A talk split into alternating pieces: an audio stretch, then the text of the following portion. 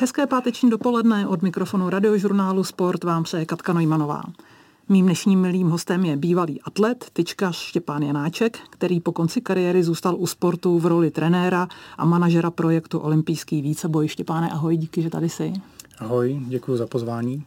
Štěpáne, ty jsi mimo jiné také trenérem Amélie Švábíkové, naší nejlepší tyčkařky současnosti. Eh, co bylo pro tebe těžší, být sám atletem se sebou nebo být trenérem? Tak eh, určitě, určitě spousta trenérů eh, říká asi to, co budu říkat já. To znamená, že ta trenérská role je samozřejmě víc zavazující. Ten trenér nemá úplně šanci ovlivnit po tom, co se ve finále na tom závodě děje. A samozřejmě to jakoby prožívám na té tribuně hodně, ale snažím se to tlumit tak, aby, to, aby se to nepřeneslo jako na toho závodníka nebo na, na tu závodnici, takže eh, jenom potvrzuju asi slova dalších trenérů, že to je, mm, myslím si, obtížnější situace právě z toho, z toho pohledu. Ty navíc trénuješ holku a to je údajně také samostatná disciplína. Jaký je rozdíl trénovat holky a kluky? Eh, určitě v tom rozdíl je, eh, ale já se snažím eh, i ten trénink, i, i, i to, že ty lidi vlastně spolu tráví toho času poměrně dost, tak mm, stavět úplně normálně, jakože že bych v tom asi nedělal úplně rozdíly.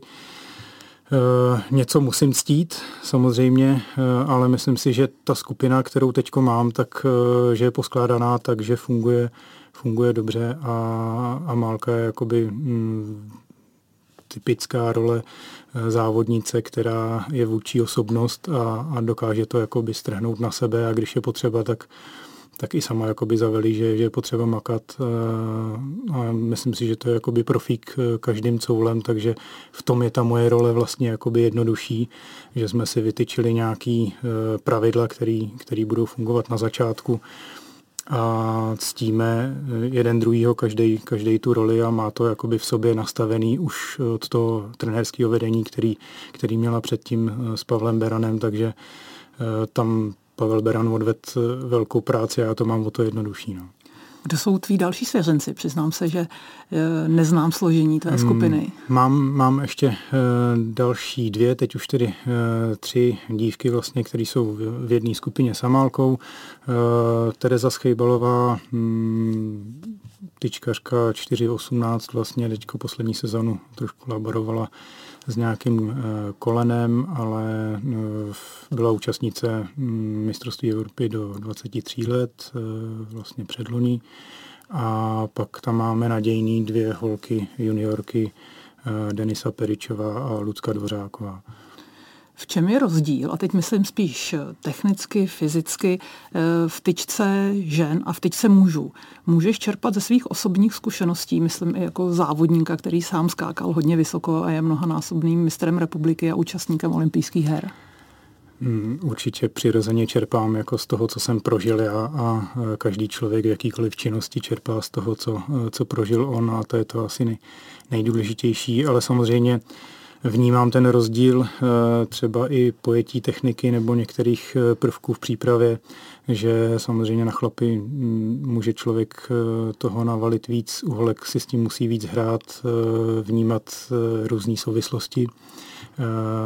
A to se snažím samozřejmě nějak jako z té zkušenosti i třeba z domova, protože sám mám dvě dcery, tak, tak mám pocit, že jakoby i tohle to mě trošku jako obohatilo v tom eh, směru jako trénovat, trénovat právě dívky. Eh, a, a zatím to jde jakoby dobře, takže nevidím, nevidím v tom jako nějaký žádný šílený problém. Holky jsou jakoby skvělí z toho mýho pohledu, snaží se dávat tomu tréninku maximum a vždycky se jakoby na všem dokážeme dohodnout takže mi to přijde jako zatím docela dobrý, třeba přijdou i nějaký krušnější chvíle, ale samozřejmě je potřeba i to řešit, ale, ale zatím jsme jakoby v pohodě tady.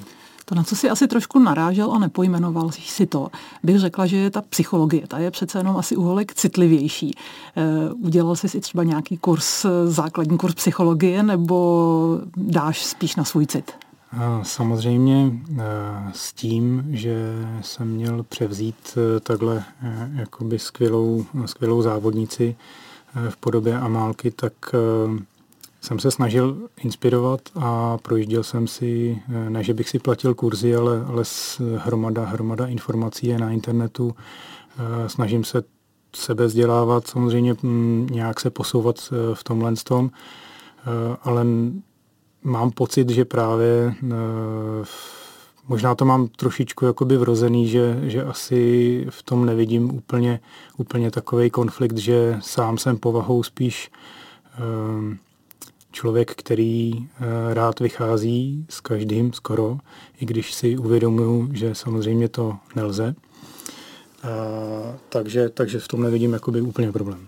Štěpán Janáček, bývalý atlet, tyčkař, nyní trenér, je hostem radiožurnálu Sport. Štěpáne, ty jsi se po konci kariéry mimo jiné začal zabývat i projektem Českého olympijského výboru Olympijský víceboj. Proč zrovna tato nezávodní aktivita pro děti ze základních škol? Eh, já jsem vlastně těsně po kariéře eh, hledal, co mě bude naplňovat, co bude, co bude tou mojí další životní cestou. Eh, a v tu dobu připravoval Robert Změlík právě s Romanem Šebrolem projekt pro děti do základních škol, který se jmenoval Odznak všestrannosti olympijských vítězů. Takže tam jsem naskočil, eh, zaučil jsem se vlastně v těch činnostech, které jsou potřeba. Robert ten projekt táhnul nějakých pět let a pak jsme eh, přešli teda pod olympijský výbor a byli jsme na olympijském víceboji Eh, který má vlastně dvě části. Jedna je eh, ta nezávodní, o které jsme mluvili, a druhá je vlastně eh, ten náš projekt, respektive odznak všestranosti. A tam je i nadstavba, v které se soutěží normálně. Ale ten princip je u obou těch částí toho projektu vlastně jednoduchý a má splňovat vlastně to, to nejlepší, co můžeme dětem dávat, to znamená natchnout je jakoby pro sport a pro to, aby aby ten sport eh, v jejich životě zajímal eh, pevnou část a nejenom sport, ale i pohyb obecně. Ten projekt funguje už relativně dlouho. Myslí, že se díky němu podařilo udělat něco pro sportování mládeže, po čem všichni tolik volají? Uh, musím konstatovat, že za těch už 12 let tak vlastně se hm, hromada těch, to už, je, to už je poměrně dlouhý čas jakoby na to, eh, aby jsme mohli analyzovat eh, i nějaký výsledky z toho. Eh, určitě se povedlo hromadě, máme příběhy dětí, které třeba na začátku základní školy nebo v průběhu základní školy tak netíhly úplně ke sportu, ale díky tomu tomu projektu začali sportovat a, a ten sport našel místo v jejich životě. Máme hromadu pozitivních ohlasů i z té soutěžní části, to znamená naše republikové finále je strašně kladně hodnocená akce e, napříč vlastně těmi sportovními projekty ve školství. E, a mám pocit, že se ten projekt nepodílí jenom na tom, aby rozhýbával děti, samozřejmě prostřednictvím učitelů, ale také dával energii těm učitelům do toho učení, což si myslím, že je kolikrát daleko jako podstatnější pracovat právě s těmi kantory, eh, kteří, tak jak říkal vždycky Robert Změlík, eh, musí hořet, aby zapalovali. Takže to je to, je to důležité. Ty jsi viděl určitě spoustu dětí na spoustě školách a teď odhlédněme od těch aktivních, které se zúčastňují tohoto projektu. Jak je na tom obecně současná mladá populace se sportováním, s jejich zdatností? Jsme na tom skutečně tak špatně, jak se o tom mluví? Tak já to možná vezmu ze dvou pohledů. Eh, ten jeden pohled je eh, jakoby to, co se říká mezi učiteli. Eh, ten je takový, že ta generace Bohužel je to realita, že děti jsou méně obratné a méně zručné právě v těch pohybových dovednostech eh, tím, že mají k dispozici samozřejmě to, o čem se mluví, mobilní telefony, technologie, eh, mají daleko víc eh, lákadel, které zajímaví, zajímají někdy víc, jako než, než to jít ven třeba s kamarádama. A ten druhý pohled jsou ta pevná data, které právě díky té dlouhodobosti tohohle z toho projektu olympijského víceboje, tak eh, máme k dispozici.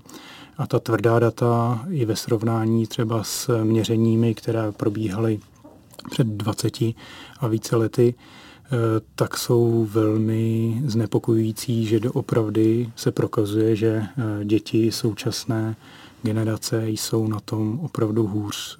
A to tak, že i v těch přesných disciplínách, které máme, jako je třeba rychlostní testy 60 metrů, to prostě nezměníte, to je pořád stejná vlastnost. A nebo skok z místa do dálky, tak tam doopravdy i v té vytrvalosti, kterou tam máme, tisíc metrů, tak doopravdy došlo k tomu, eh, že ta současná generace v tom průměru je doopravdy níž. Štěpáne, ty nemáš ale jen skupinu okolo Amélie Švábíkové a nepracuješ jenom pro olympijský víceboj, ale vlastně, zvlášť teď v poslední době, působíš nově na Dukle v roli šéf trenéra atletů Dukly. Eh, to je velká zodpovědnost. Co je a bude tvým úkolem v tomto velkém rezortním sportovním centru? A, tak tohle je velmi jakoby čerstvá uh, událost vlastně a uh, musím konstatovat, že, že jsem se na tohle tu variantu třeba malinko, malinko připravoval, ale že by přišla takhle brzo, díky, díky tomu eh, nešťastnému hm, vlastně umrtí našeho šéf-trenéra Jirky Šimiceho, tak eh, jsem do té role naskočil velmi, velmi brzo. A samozřejmě mým úkolem je, hm, je to, že bych rád udržel a pozvedl dukláckou atletiku výš a hm, vyvinul takový kroky, abychom třeba tu díru, která je za současnou generací atletů, kteří vozí medaile, a ta díra tam je, eh, to všichni víme, tak eh, aby jsme ji postupně dokázali zaplnit a vytvořili podmínky a našli takový eh, talenty, kteří dokážou zase ty medaile z těch světových soutěží vlastně vozit. Trošku si mě předběhl v mé další otázce. Chtěla jsem se tě právě zeptat, tebe jako účastníka tří olympijských her na stav, v jakém přebíráš eh, tento vlastně český špičkový atletický klub právě v návaznosti pro tu reprezentaci. To, že končí generace Báry Špotákové, Zuzky Hejnové a dalších skvělých atletů je jasné. Eh, jak vidíš tu situaci v tom krátkodobém horizontu? Eh, co můžeme udělat pro to, abychom se, když ne k medailím, tak přiblížili aspoň k finálovým umístěním? Eh, určitě musíme začít od toho, že se stabilizují podmínky u nás na Julisce, eh, co se týče toho vybavení pro trénink. Samozřejmě maximální podpora těch, eh, těch špiček, to znamená těch lidí, kteří jsou teďko blízko tomu, aby se právě ucházeli o ty nejvyšší příčky. Takže hm, tam je Myslím si, že je schoda na té koncepci Českého atletického svazu eh, výrazně podpořit ty lidi, který, který jsou eh, blízko právě k té, k té špičce. Zkus být konkrétní. Co pro ně můžete udělat víc, než děláte doteď, aby byly ještě lepší?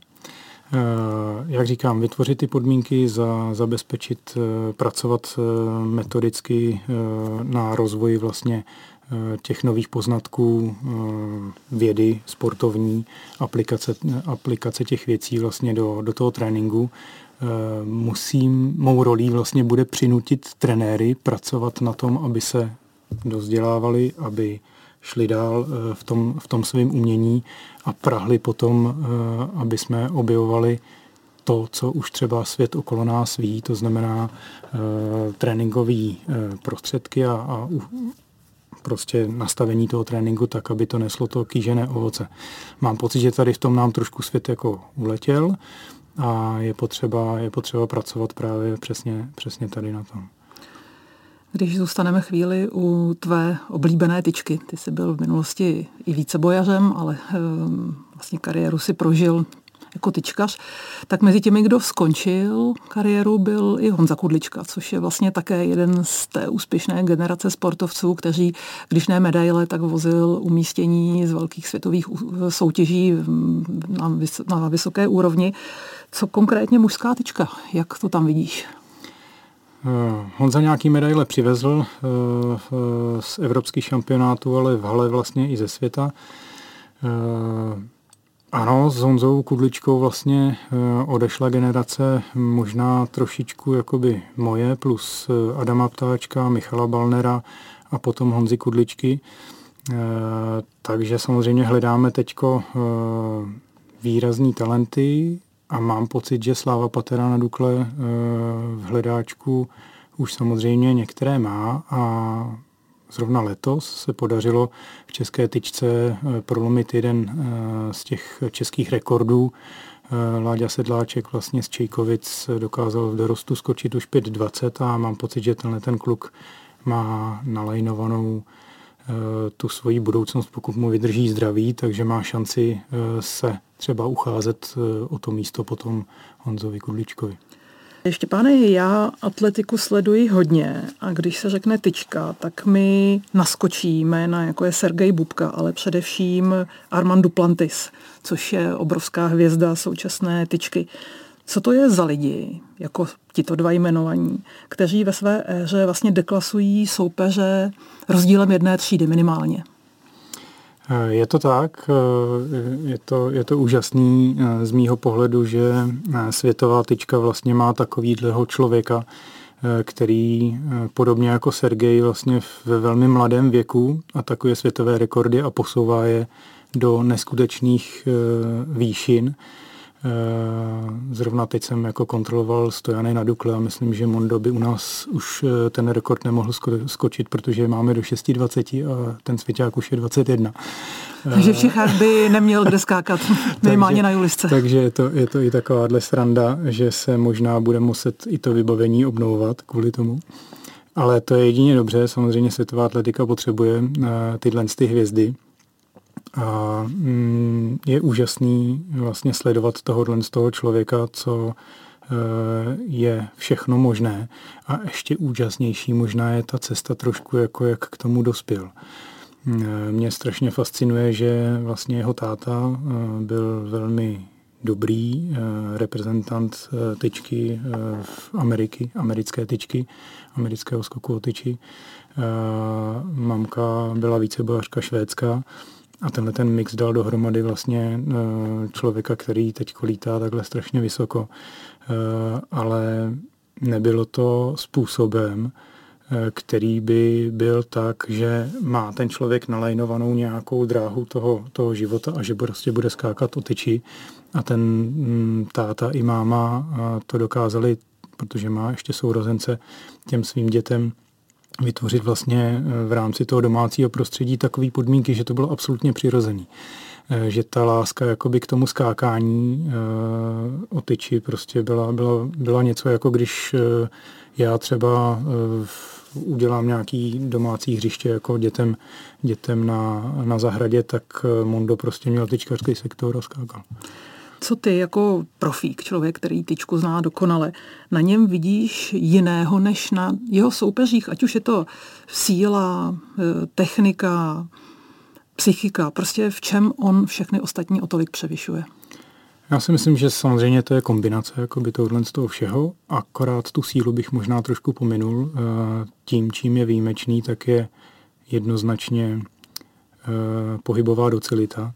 To znamená koordinace a schopnost napodobit nebo realizovat pohyb tak, jak eh, by měl být optimální, jak pro svoje tělo, tak ale v tom technickém provedení. To znamená, že to jsou lidi, kteří, když se kouknou na video a vidí nějaký pohyb, tak jsou schopní okamžitě ho samozřejmě eh, napodobit. A přesně takovýhle typy hledáme pro tu tyčku, ale musí se tam sejít ještě eh, ta rychlost, to znamená Mondo už v 18 letech běžel tuším, že kolem 10.58 eh, na nějakém univerzitním eh, staďáku. A takže to už jakoby je taková, taková energie, kterou si přinesete do toho, do toho skoku, která předpovídá, že eh, když zesílí v těch speciálních cvičeních a gymnastice, takže to může padat takhle vysoko. Takže už tehdy se vlastně vědělo, že, že tohle to bude nástupce jak Sergeje, tak Reného Lavileního, který, který držel ten svěťák po Sergejovi. Myslíš, že on může být tím typem atleta jako třeba Honza Železný, jehož světový rekord překoná další generace soupeřů? Přál bych si, aby tomu tak nebylo, aby jsme se těšili třeba z toho překonávání těch e, rekordů světových v ještě někým dalším, ale, ale teď bohužel tam takhle výrazná osobnost není a ten Mondo doopravdy, tak jak si říkala na začátku, převyšuje ty ostatní o třídu, takže vlastně na těch soutěžích už je to potom boj, pokud teda založí a, a, a všechno funguje, což se mu zatím daří, tak je to boj jenom o stříbro a, a bronz, takže je to doména jako jednoznačná. A ví se o jeho tréninku něco víc, jestli prostě kromě toho již zmiňovaného přirozeného sportovního výboje v dětských eh, letech nebo v dětských kategoriích, dělá on v tréninku něco jinak? Eh, já jsem měl možnost vlastně, eh, v loni jsem byl díky Českému atletickému svazu na, na semináři, kde povídali jeho rodiče o tom jeho vývoji a strašně mě zaujalo to, co říkáme tady v Čechách a, a v atletice jakoby pořád, že ty závodníci a ty sportovci mají být vedení strašně všestranně do, až do juniorského věku. To znamená dělat víc disciplín, mít pestrý ten trénink, eh, nezapojovat, nezapojovat vlastně ty speciální tréninkové uh, věci, a aby ten proces toho té výkonnosti nepřišel moc brzo. Štěpáne, ty jsi někde řekl, že ti sport strašně moc dal včetně toho, že jsi potkal ve sportovním světě svoji manželku. Já jsem tu měla eh, atlety nebo atletku, jejichž partneři jsou také atleti, ale u tebe je to navíc mezinárodní vztah. Eh, jak funguje soužití dvou bývalých atletů, kteří vyrůstali a nebo žili tu svoji profesní část kariéry ve stejném světě? Eh, tak já jsem mm, Gražu vlastně mm, potkal eh, samozřejmě někdy, někdy při soustředění a eh, dlouhou dobu jsme byli asi čtyři roky na dálku, mm, takže, takže jsem se snažil vyhledávat samozřejmě možnosti, kdy, kdy se potkávat. Nějak to fungovalo, pak jsme odjeli na měsíc vlastně na Nový Zéland jako takový test, jestli dokážeme spolu taky vydržet díl než, než jenom těch pár týdnů jako na, na soustředku. No a to proběhlo jako zdárně, takže pak už, pak už to šlo z rása na rása a vlastně svatba v potomci, dvě krásné, úžasné dcerky eh, Aša a Julča. Mm, a, a prakticky já se snažím držet u toho sportu samozřejmě z té pozice, že jsem doma, eh, mám tu šanci mm, možná lepší, Graža tím, že je Polka vlastně a Eh, je, žije v cizí zemi, mm, tak, tak to má možná trošičku horší, ale eh, potom ten konec té kariéry vlastně strávila pod vedením českého trenéra eh, pana Záhořáka, takže takže má určitě k tomu sportovnímu prostředí taky blízko, ale myslím, že se trošku jakoby nasytila tím profisportem a teď už, už, už i díky tomu mateřství vlastně potom po té sportovní kariéře, tak Eh, tak ten tah, jakoby směr, ten sport už, už, už není takový, ale samozřejmě sama, sama se snaží být strašně aktivní a, a bavíme se o, o tréninku, o všem doma a a eh, myslím si, že v tomhle to mám jakoby eh, oporu v ní, že vidí i do té problematiky toho trenérského, i, i toho vedení toho tréninku a i z toho závodnického pohledu. Samozřejmě to někdy naráží jsou to takové dvě osobnosti. Jedna je ta, která prožila tu atletickou e, kariéru a snaží se být nápomocná, a pak je to ta máma, která e, vlastně musíme dohromady dávat chod té domácnosti a většina toho potom zbývá na ní, takže Netahlo jí to domů do Polska? Přece jenom máte asi babičku a dědečka od dcer docela daleko. Nestejskalo se jí? Určitě je to tak. Graža byla varianta vlastně těsně ještě po, že, že budeme v Polsku. Nějak jsem to potom uh, ukočíroval díky tomu, že tady jsme měli třeba lepší podmínky pro uh, maminky vlastně. Polsku neexistuje uh, rodičovská nebo rodičovská, jo, ale ten, ten příspěvek a takovýhle, takže i ty ekonomické faktory hrály jakoby v tomhle tom roli. Uh, a to, že jsem, já to mám prostě nastavený tak, že z rodiny, že chlap by měl živit tu rodinu, takže jsem tušil, že asi v té své zemi dokážu to zabezpečit líp. No. Jaké to je pro sportovce, kteří si žijí svůj vlastní sportovní život, mají sice partnera, ale ten má taky ten svůj sportovní život. Jak moc velká změna to potom je, když skončíte kariéru a najednou se život obrátí na ruby?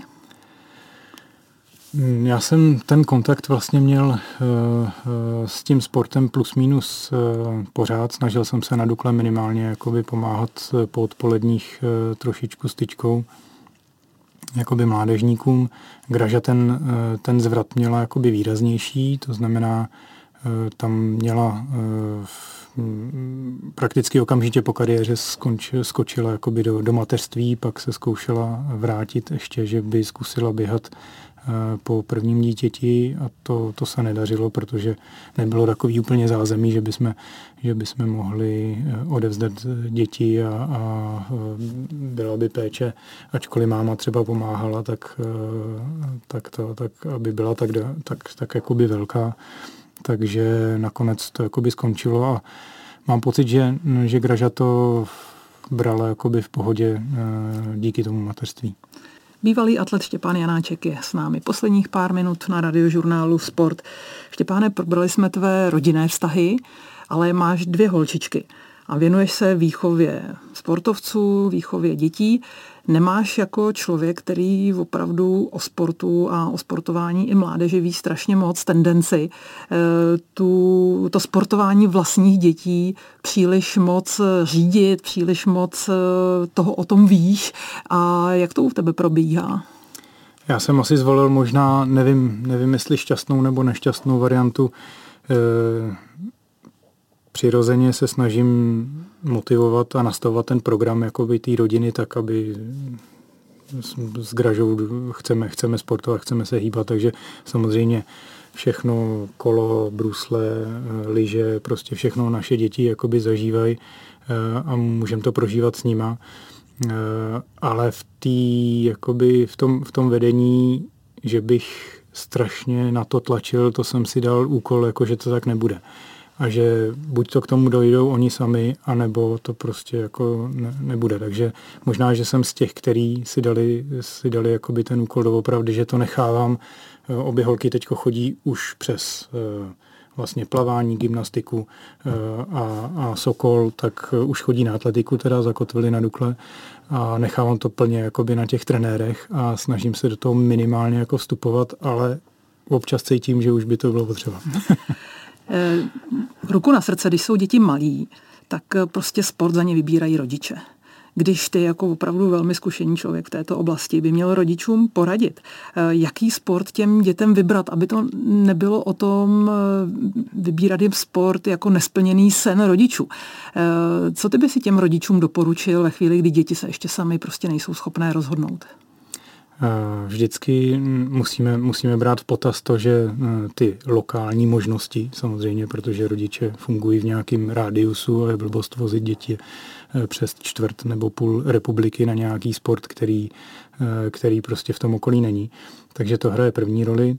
Pak osobní motivace toho dítěte, zhlídne se v nějakém sportu, že jo, někde v televizi, nebo uh, má příležitost toho vidět někde v realitě a, a opravdu potom touží, tak to si myslím, že je ten největší tah na bránu. A pak samozřejmě uh, na začátku si myslím, že je úplně jedno, do jakého sportu to dítě skočí, protože pokud tam jsou dobrý trenéři, a to možná je ta nejcennější rada, informovat se o úrovni těch trenérů v tom klubu a jak to funguje, jak jsou tam spokojení lidi, tak to je možná to nejdůležitější, protože eh, tím úkolem nás, rodičů a hlavně trenérů je natchnout ty děti k tomu, aby nějak sportovali. A jestli to bude ve florbalu, v atletice, v hokeji, v plavání nebo ve fotbalu, tak je to vlastně jedno.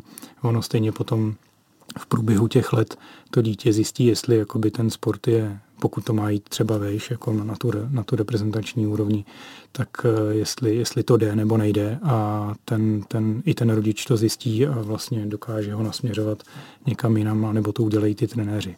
Ale myslím si, že strašně důležitý je zmapovat tu lokální situaci a potom, potom dát na ty trenéry. Na ty. Pojďme naposledy k tomu vrcholovému sportu a k tvé roli trenéra. Máš nějaký trenérský sen nebo seš pragmatik a chodíš nohama po zemi? Určitě mám trenérský sen. Na druhou stranu jsem většinou pragmatický a ty sny si ne, nestavím na pědestál. Snažím se být jako realista, ale určitě trenérský sen mám. Prozradíš? Asi ne. Můžeš aspoň prozradit, jestli má nějakou souvislost s těmi dalšími olympijskými hrami, ke kterým už nyní všichni zhlíží, to znamená k Paříži? Hmm, logi, logicky ano a e, myslím, že se snažím připravit ty svěřenkyně tak, aby tam to vrcholilo. Štěpáne, moc krát děkuji za tvůj čas, za návštěvu, přeju ti úspěšnou kariéru jak v oblasti rodičovské, tak v oblasti trenérské a díky za čas. Já děkuji za pozvání ještě jednou a, a bylo mi strašně příjemně. Díky.